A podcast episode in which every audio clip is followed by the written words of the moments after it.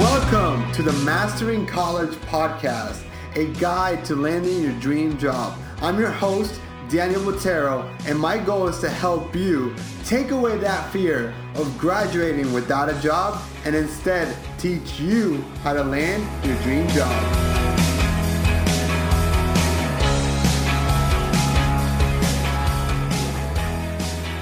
Welcome, welcome, welcome back to this episode of this podcast. Today I am here at UCF. I have the pleasure to interview the SGA president, President Josh Boloña.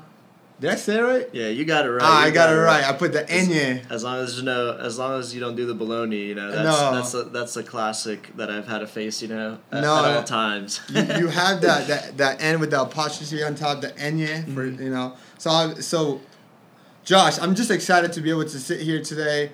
Um, one of the co- uh, qualities that uh, companies look for for students, the number one is leadership, Mm-hmm. and I can't think of a better place to gain leadership at a university than SGA or Student Government Association. So to have the pleasure to have you and being able to interview today, I'm Yep. excited. I'm excited. So Josh, why don't you tell the audience a little bit about yourself? All right, absolutely. Thank thank you for having me. You know, I always I'm always down for these types of opportunities where we get to have some good conversation. Hopefully, you know, people pick up, join on the dialogue, and and get something out of it. But um, yeah, I mean, uh, again, uh, com- coming to UCF, this is not what I had expected. But uh, to even backtrack more, I was originally born in Ecuador, uh, Guayaquil, and so was my dad, my my two older brothers, and my mom were all born in Venezuela. And we moved to the United States at 2003. I was six, just turning seven years old. Um, so at this point in my life, this is this is the majority of my life. This is the majority of my experiences, um, and but I still have that cultural, um, I guess, exposure. Speak Spanish with my family, uh, all of them, and um, have a Jewish background as well. I'm Jewish, so a lot of a lot of the things that I get to do with my family uh, mean a lot to me, um, and that's something that I, I've been lucky enough to keep while I have kind of different experiences in my social life here with, with the friends I made and with the organizations I joined. But yeah, um, grew up in, in Coral Springs, Florida, South Florida, and had had a phenomenal time. I mean, um, in the sense that you know was was involved in sports, was involved in, in my passions, um, but even to to get to a deeper part of my story uh, was I guess my realization of my immigration status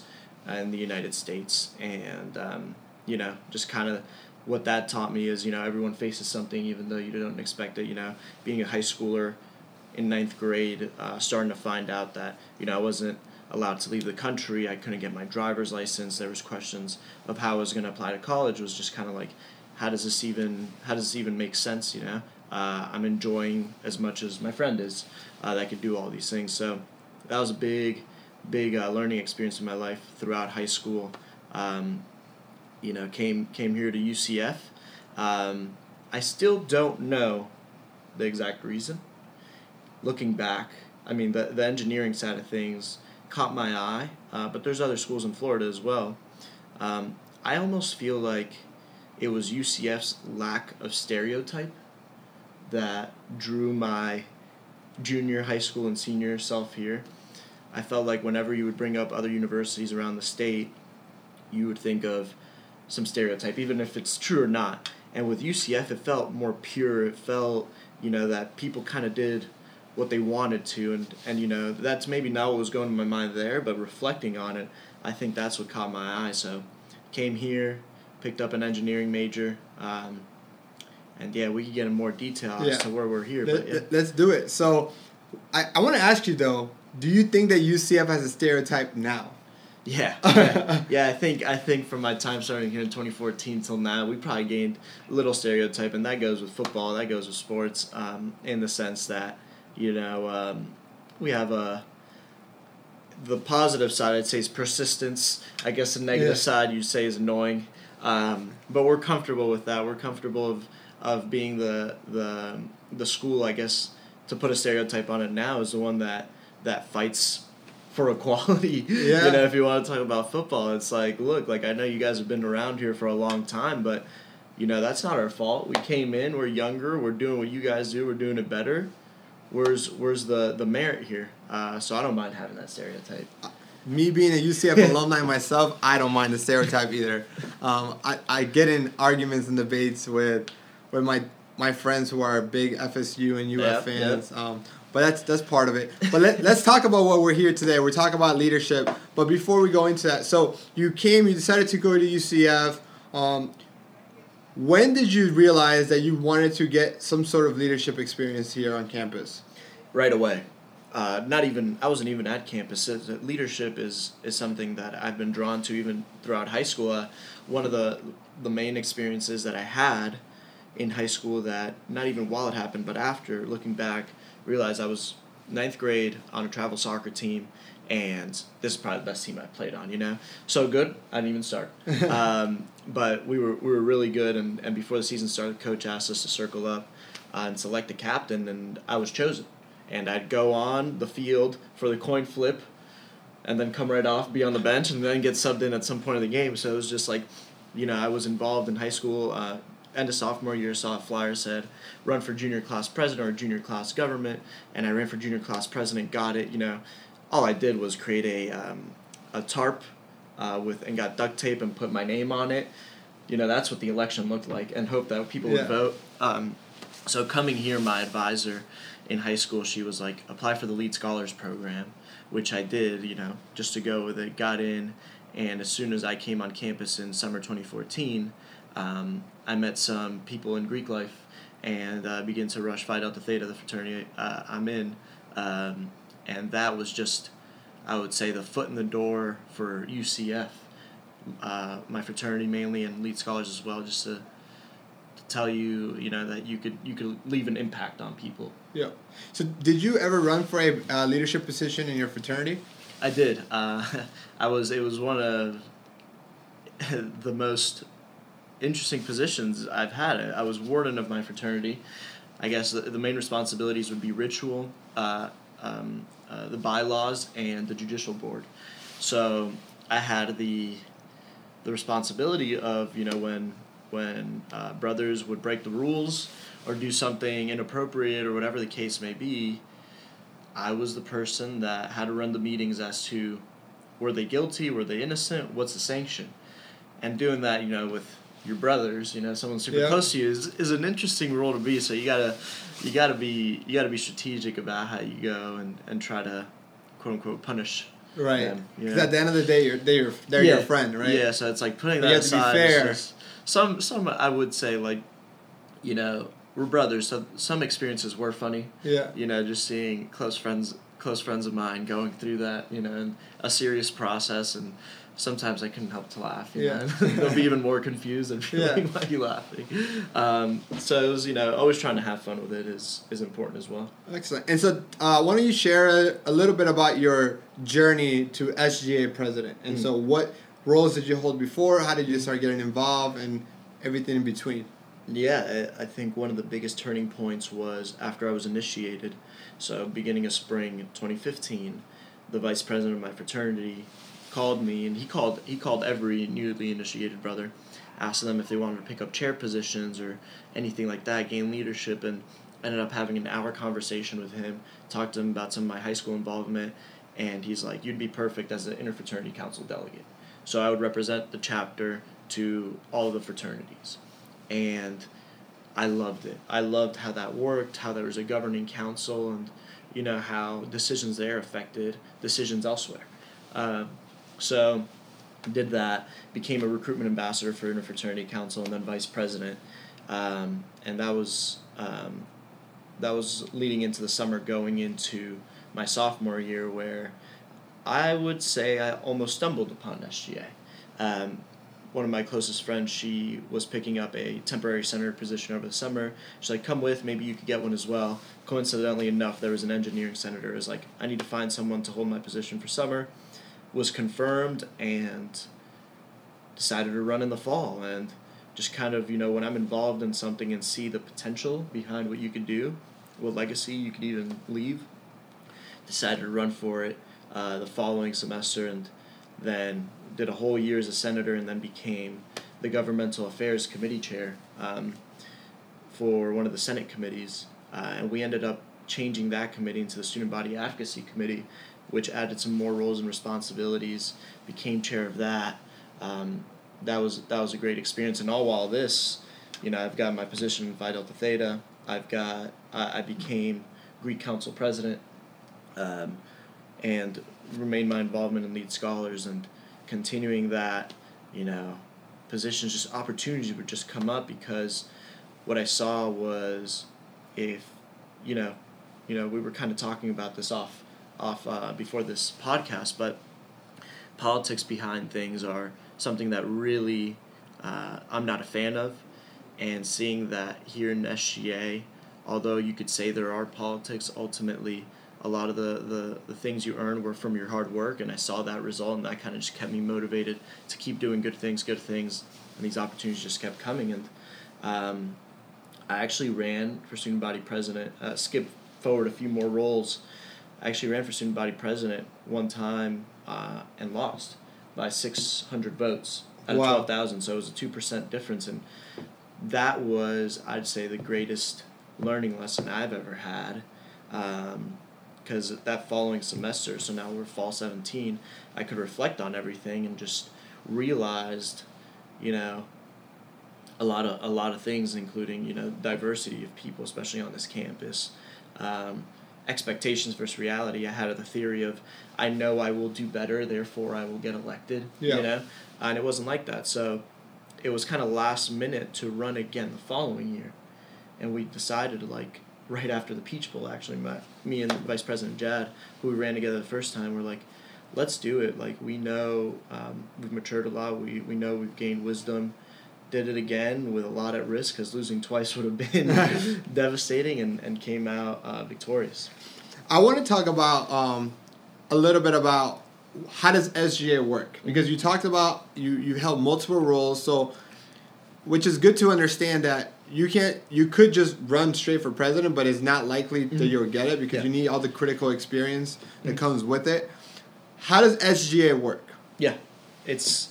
I'll try to do this pitch as simple as possible, but you know, like you did say, any student that could get 500 signatures from other students and has a 2.5 GPA can run. You know, And that would be running for any role. for any role, including student body president. There's Got no, but again, like you said, it's there's it's a six week campaign, so you have to prove yourself. You know, and and if you haven't had experiences that qualify you for this job, then you know you probably won't get the, the results, the votes. Um, but just to give a high level overview, three branches, just like the federal government, we got legislative, judicial, and executive. Being part of the executive, it's the president, vice president, and a cabinet they select in which they create to accomplish their platform. Uh, and those people are appointed by the president and vice president, um, and then just kind of transitioning over. The Senate approves them. The Senate is made up by representation of uh, students in each college. So 69, 69 senators now for 68,500 students. Each, So is it one per thousand students? one per thousand, and you represent by college. So if there's 10,000 students in engineering, College of Engineering, there's 10 senators. Got it. There's five in College of Arts and Humanities, five senators. And they approve a lot of the decisions, a lot of the appoint, all the appointments that I have to do, and they also allocate funding for conferences and um, events on campus to student organizations. Mhm. Uh, so they have a fiscal side, um, but as well they pass our statutes and rules, um, and I have to sign them just just as the federal government works. Judicial branch has the power of judicial review. You know, if Senate passes something that we believe is unconstitutional, they could go ahead and do that. They have a lot of external presence with dealing dealing with parking appeals and grade appeals and uh, helping out students there.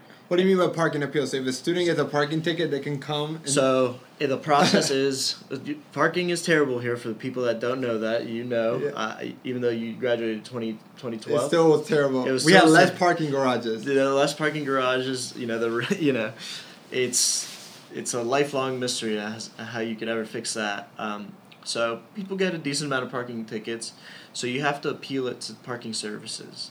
If they deny you, you have the opportunity to appeal to SGA under certain it. parameters. Okay. And then the judicial branch would hear it, you know, either say we appeal this, don't appeal this, or kind of give a adjusted sanction. And are they elected officials as well? They're appointed by student body president and then um, approved by the Senate. So very similar like the federal government. Yep, exactly. So if you're in doubt, it's, it's going to be like the federal government. Yep, if you're in doubt, turn to that. Um, but that's more of the structure. Yeah. Because when I'd say it's, less like the um, federal government because, uh, as far as politics are concerned, we try to keep a very pure view of bottom line is we want to help students. Mhm. There's not so much of a, you know, there's there isn't that wide of a, um, I uh, difference of philosophies or ideals as to how people think should student government should run. Mm-hmm. So it's not like we don't have parties here.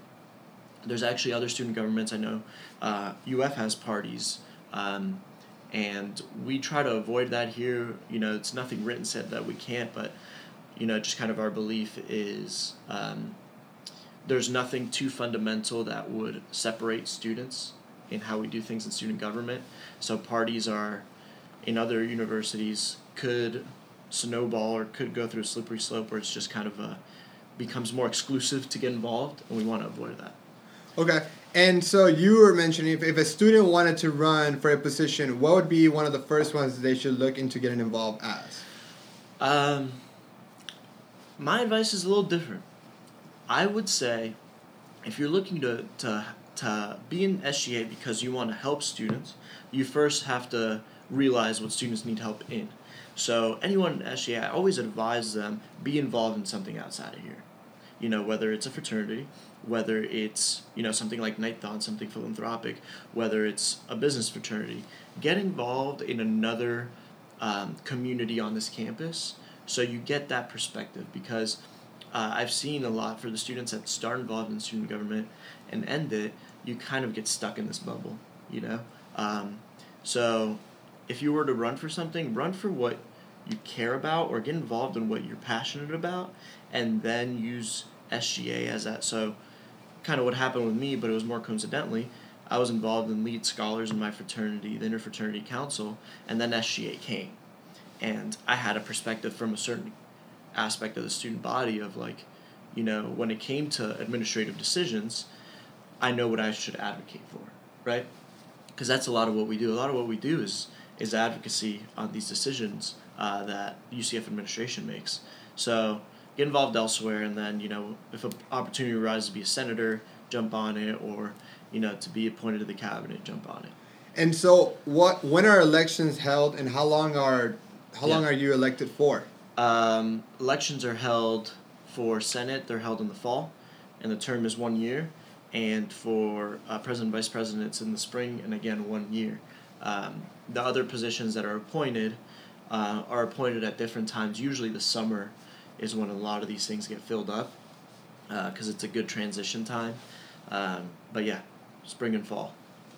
You earlier were mentioning about in the summer when some senators either take a job or go back home that there's an opportunity for people who are looking to gain experience to Yeah. uh, cover some senate seats. Can you explain a little bit of how that works and if students you know looking to get involved maybe that is that a good way to get start Absolutely. That's that that was my path. Obviously there's different paths, but I guess the reason I could talk it up so much is because things are slower in the summer. There's less people, so the reason why you can get it's called a sign over. It's the official name of if you're a senator and it doesn't even have to be in the summer. If there's people that go on study abroad trips in the spring. You know, if there's anything you're doing to help your professional life or your education, you could get the sign over.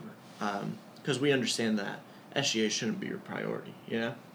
So, um, coming around right before summer and seeing the people that are going to be looking for sign overs and taking their seat, things are slower. Campus, still a lot of people on here 20,000, I think 25,000, but relative to the 68,000 we have, uh, you get to learn.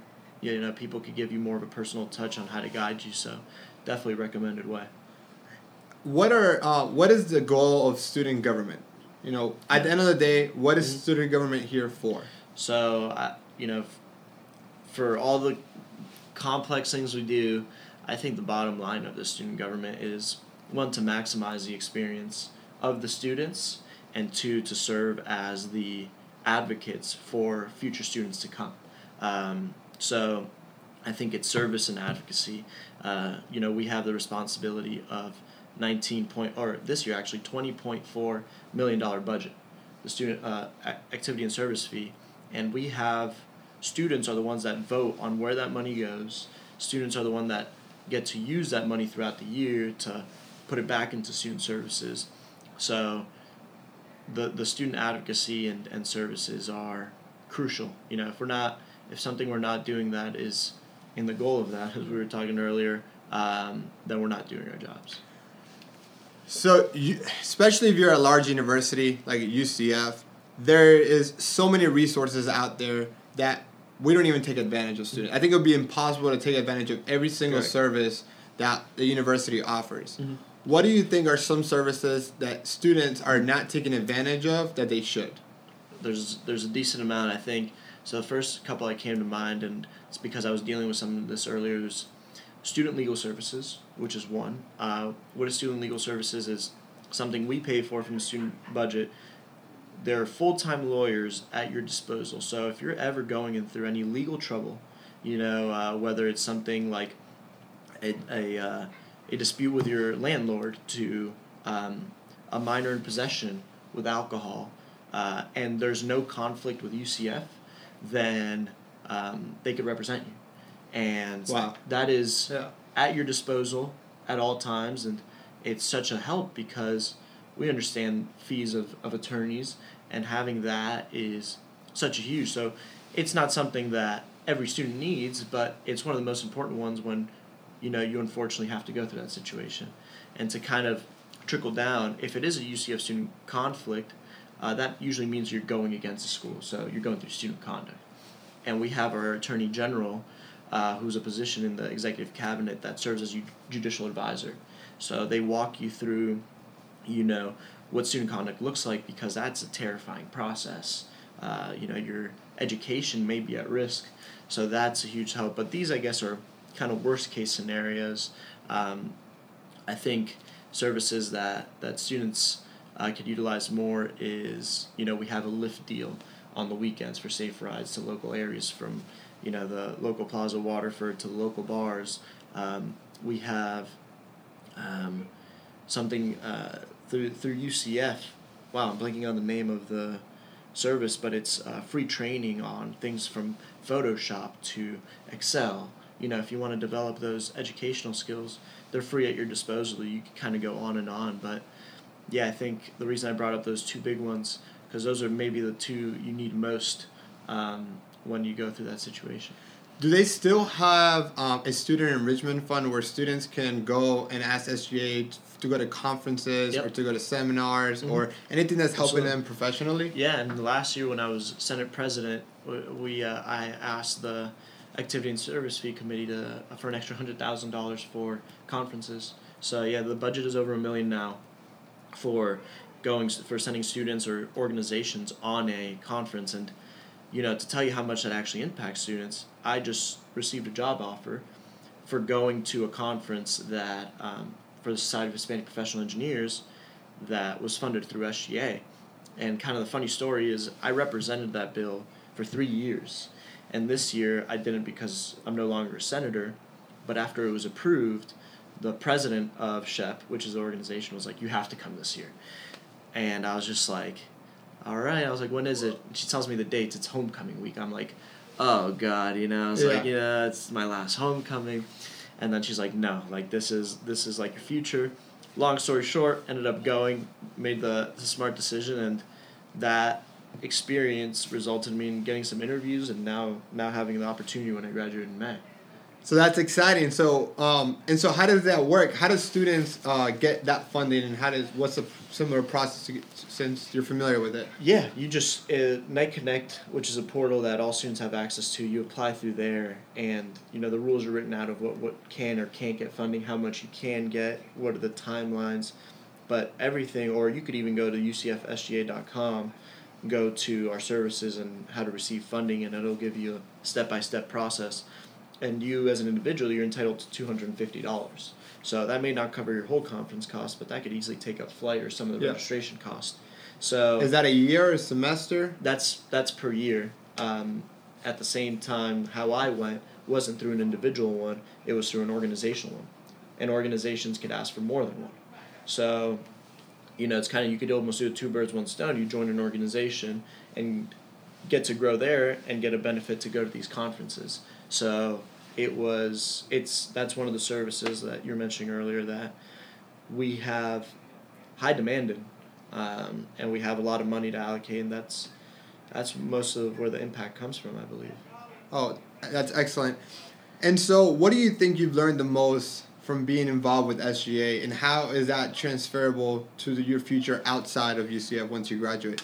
Um, so I guess one of the most things I learned, which is more on a, I guess more of a deeper level, is uh, after talking to my brother after like you know we all go through rough patches. You know after a rough patch here, he he kind of opened my eyes to how false the the the phrase of you know never be the smartest person in the room is because not because of being the smartest person in the room but because that there's something in every individual that you can learn from so there was a time here in sga where i was like i've done everything i wanted like you know now i have to pretty much teach people you know and i was like you know maybe i'm done after the semester and my brother you know just kind of opened my eyes as like even if you don't get along with somebody, there's something that they do, there's a quality that they have that is better than you.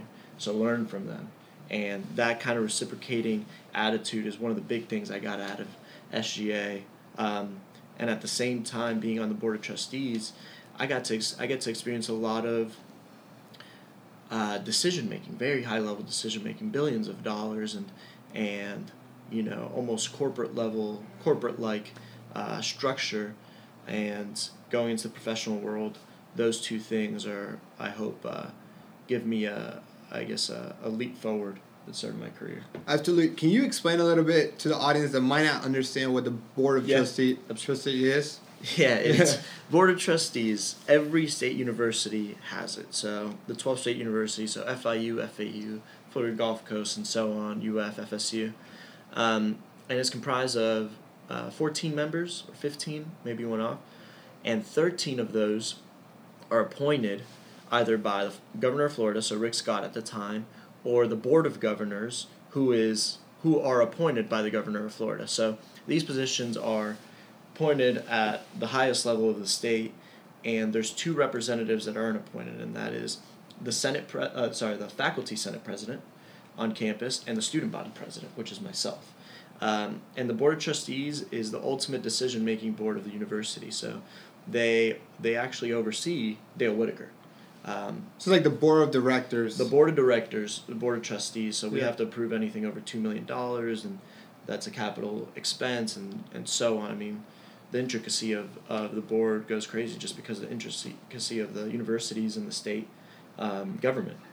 So that experience is very, very um, rare at my age. You know, I'm sitting next to people that are highly involved in Universal, the CEO of Mitsubishi, uh, you know, that have accomplished all these things in our community, and you know, learning from that is gives you a sense on how people that have quote unquote may have made a success in their careers, you know, what they have gone through to get there.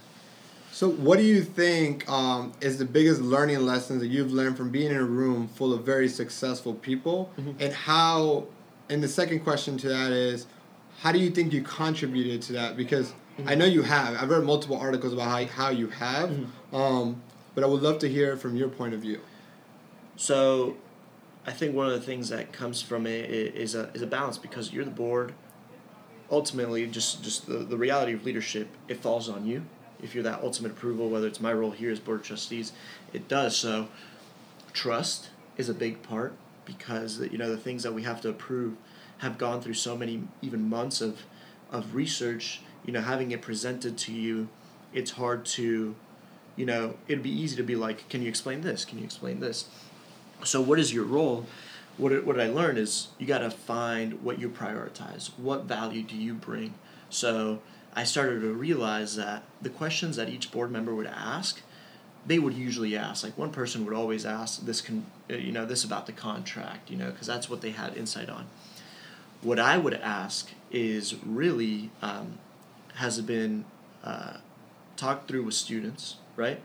And also what impact it, delivers on the micro perspective of the student experience. So my questions are usually tailored to what was the decision making process rather than what did you, you know, the, the details of, um, you know, this is why we thought this was more important. Like, who'd you speak to? And ultimately, how does this uh, impact students in the short and long term? So I consistently have that role there because there's so much that it would be impossible to talk about. Because you're the voice of the students in Absolutely. that in that table. Absolutely, and that I know that's my role. So obviously, being nervous at first, and uh, you know, you're still a little nervous with you know with any anything you do. Um, just kind of growing, seeing that and molding into that um, has given me more of a platform to speak on. Excellent, Josh. So, actionable three steps on how students get involved with SGA if they're slightly interested. Um, first step is more of a personal one. Find your passion, you know, and and if it is geared towards SGA, talk to the people in SGA. People are like, "Oh, sorry to take up your time, Josh. You know, just had these questions that may not be directly with my role, but bottom line is we serve the students. So when students take up our time, that is our job, right? So talk to whether it's a student body president, any leadership in SGA, and really get a feel for what they do and what the others do. Um, and after that, start figuring out okay, this is, you know, maybe I like the programming things better rather than the Senate committee things better. Uh, how do I start getting involved there? And, you know, it's, it, there's a process to get elected, but if you want to be, if you're still exploring, I'd advise go through that. Talk to different people in SGA. We're open here. Uh, we'll give you we'll give you the answers you want to hear, uh, and you may not want to hear. We'll give you the truth. So that's what I would suggest. Excellent. Well, Josh, we've been speaking now for 30 minutes. Yep. If there's one thing that you want the students to take away, what do you wish that would be? Take away from their experience. Take away from our conversation and about leadership and about SGA. Yeah. Um, I think the one thing is know why you're doing things, because even with my resume, as far as you know, saying like these leadership experiences, um, they help you in the sense of your future only if you learn from them, right? If sure, uh, maybe some some I I've gotten some interviews into some jobs because of the surface level stuff, but during an interview or, or networking with a company, if you can't truly talk about what you learned and what real world experience you could apply, um, it's going to take you nowhere. So what you do get involved in, make sure you're you're learning from it. Excellent. Well, everybody, you guys heard it. Josh, thank you so much Thank for you, taking time. Thank you. Um, and everybody else, I'll see you guys on the next podcast. Thank you all.